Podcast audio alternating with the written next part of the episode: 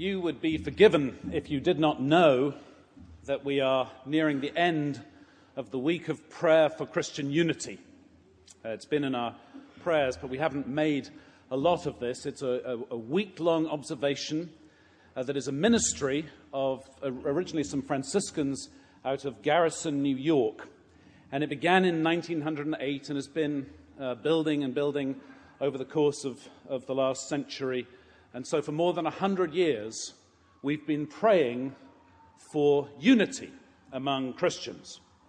The problem, of course, as we look for the full manifestation of our creedal confession that we believe in one holy, Catholic, and apostolic church, the problem, of course, is that we are divided over what unity means. You know, it's just one of those things. Uh, Pope Benedict, in his recent proclamations and encyclicals, and, and even his invitation to whole groups of Anglicans to come over to, to Rome, has made it clear that his hope is that Christian unity and Catholicity means that all Christians will come to visible and institutional unity, and not just that, but they'll do it in communion with Rome. It's all dressed up in very polite language, but that's the bottom line. And, and, and that's one kind of unity. Others pray that unity will be expressed more as a, something of a federation of local churches across the world uh, who admit Christians of all stripes to join with each other around the Lord's table, telling the story in Holy Communion. And the only qualification would be that all participants have been or perhaps expressed a desire to be baptized. So, is our unity to be achieved through the painstaking work of articulating doctrinal statements and then seeking intellectual assent to such statements from the faithful, and so finding unity around these particular time bound expressions of ultimate truth? Or are we first to be about telling the story of our faith as we gather round the table under the Spirit and find our understandings are shaped by particular relationship with God and particular relationship with neighbor in a particular time in a particular place? It's this second notion of unity for which I pray. Now, I neither judge nor criticize my friends of the Roman persuasion for their choice. And I believe them to be living out the faith in ways which must be liberating for them, or they wouldn't keep doing it. That's my assumption.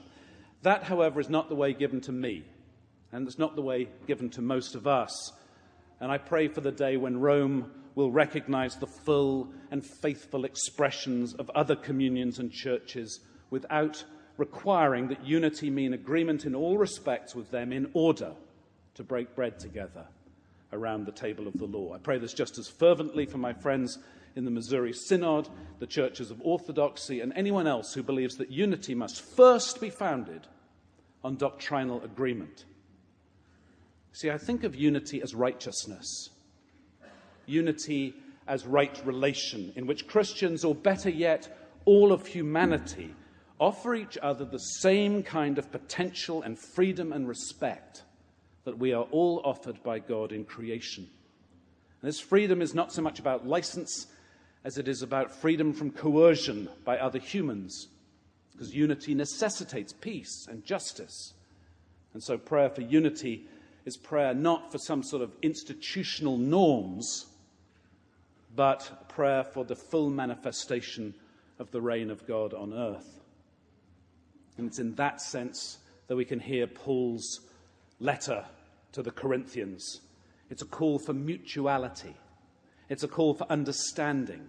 And it is not about power, and it is not about hierarchy, and it is not about coercion. The hand and the eye cannot say, I have no need of you. It's about mutuality in the same way that we need people who do church differently.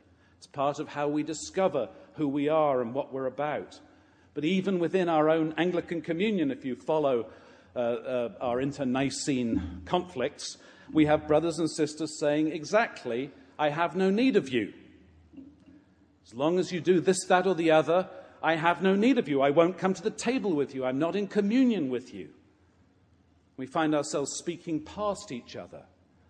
And some leaders in the community have decided that we need a covenant, an agreement by which we'll all agree not to behave in ways that might cause some people in our uh, others to refuse to come to the table. In other words, we're being urged to give some people in our communion power over others to define boundaries and impose discipline, and that means set people it, it, it, in different statuses within the communion. And this can seem very sensible. You read this covenant, it's all, it's all actually very sensible stuff until you get to the, the last bit, which is law and trying to manage anxiety about relationships that are difficult by law. And it sounds particularly sensible when it's said by very, very distinguished, very polite English people. The problem is, it undermines, it undermines the project, the Anglican project, of seeking to be Catholic or universal as an expression of church that does not supplant the hard work of relationship with rules and power and so on. And those promoting the covenant see it as a proximate way to ensure the continuation of relationship among Anglicans, the basis for ecumenical conversation with other faiths that require agreement on matters of doctrine, and so on and so forth. And the price of this covenant will be accusations as to who is saying to whom, I have no need of you, or in the parlance of today, who's decided to walk apart. Now, lest we roll our eyes in disgust and dismiss all this as church politics, imagining that none of this has very much to do with us, we need to remember that when we talk about right relationship, we're talking about profound spiritual work about how to engage God and neighbor and how to manage the kind of anxiety that often flows from difference and how to do that in the way that Jesus does it and the way that God does it with us, and that is without power and without coercion to manage that anxiety. It's not, right relationships, just not easy. It's just not easy. How do we, for example, navigate between offering hospitality to homeless people who sleep in our steps and not enabling criminal self destructive behavior on their part? That's a, that's a question of relationship, and it doesn't have an easy answer.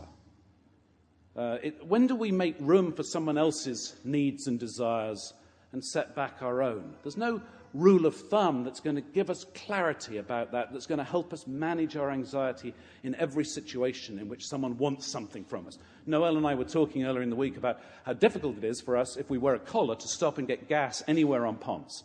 Because sometimes, somehow, out of nowhere, people materialize in need of money. And, and it's like wearing a big target sign. Um, and, and sometimes you just want gas. I, I'm not looking for a relationship here. You know? How do you balance that? There's no rule of thumb, except perhaps to stay clear about who we are and what we're up to and what God's called us to do, and at the same time, sometimes stay connected with people, look them in the eye, even when we have to say something they don't want to hear. Like, no, I'm not going to help you today. It's tricky. Think about our relationships in, in Tanzania or in Brazil, where, where we run into norms and mores and ways of being in the world that are very different, and in fact, perhaps things we don't totally approve of. And, and that, can go, that can go both ways. How do we manage when we're guests? We don't want to give offense by bringing up um, you know, the roles of women, for example. And, and they don't want to give offense by bringing up how dodgy they think it is that we affirm gay and lesbian people. And so, so we have to kind of work our way forward, building trust across boundaries and across differences and across oceans to the point where we can perhaps have those conversations without giving offense. Some of you have heard me say I grew up on the phrase, a gentleman never gives offense unintentionally. That's, a very, that's a useful rule of thumb right there.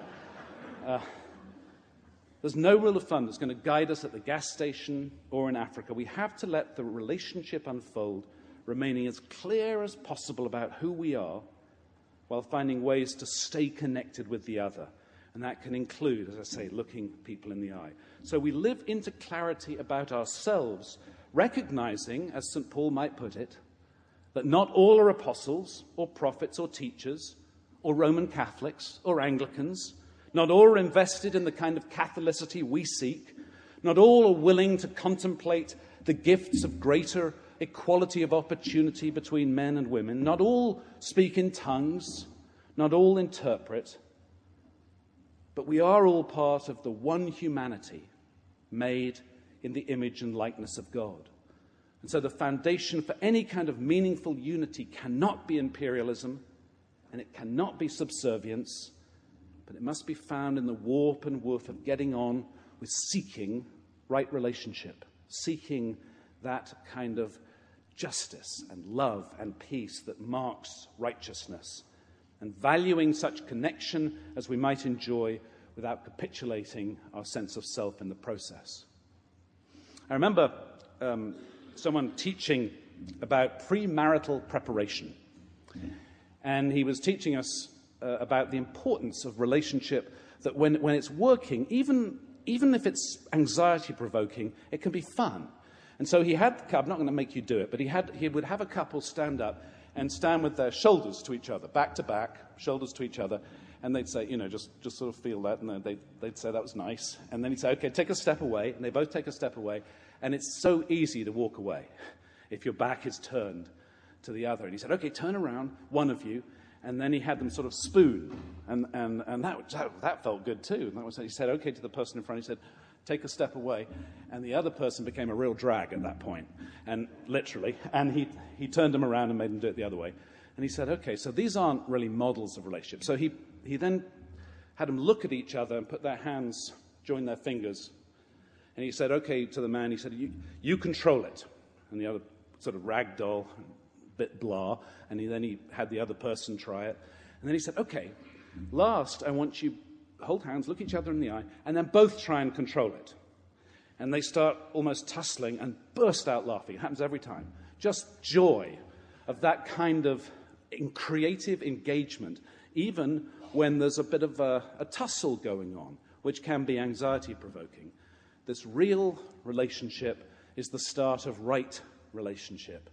And it means not trying to manage the relationship with law, not trying to manage anxiety with juridical uh, solutions, but instead continuing to find a way forward. Sometimes, when that relationship can be impaired, sometimes it can be mended, sometimes it needs time. All of those things are the possibility uh, of right relationship whose source is love and whose consequence is joy.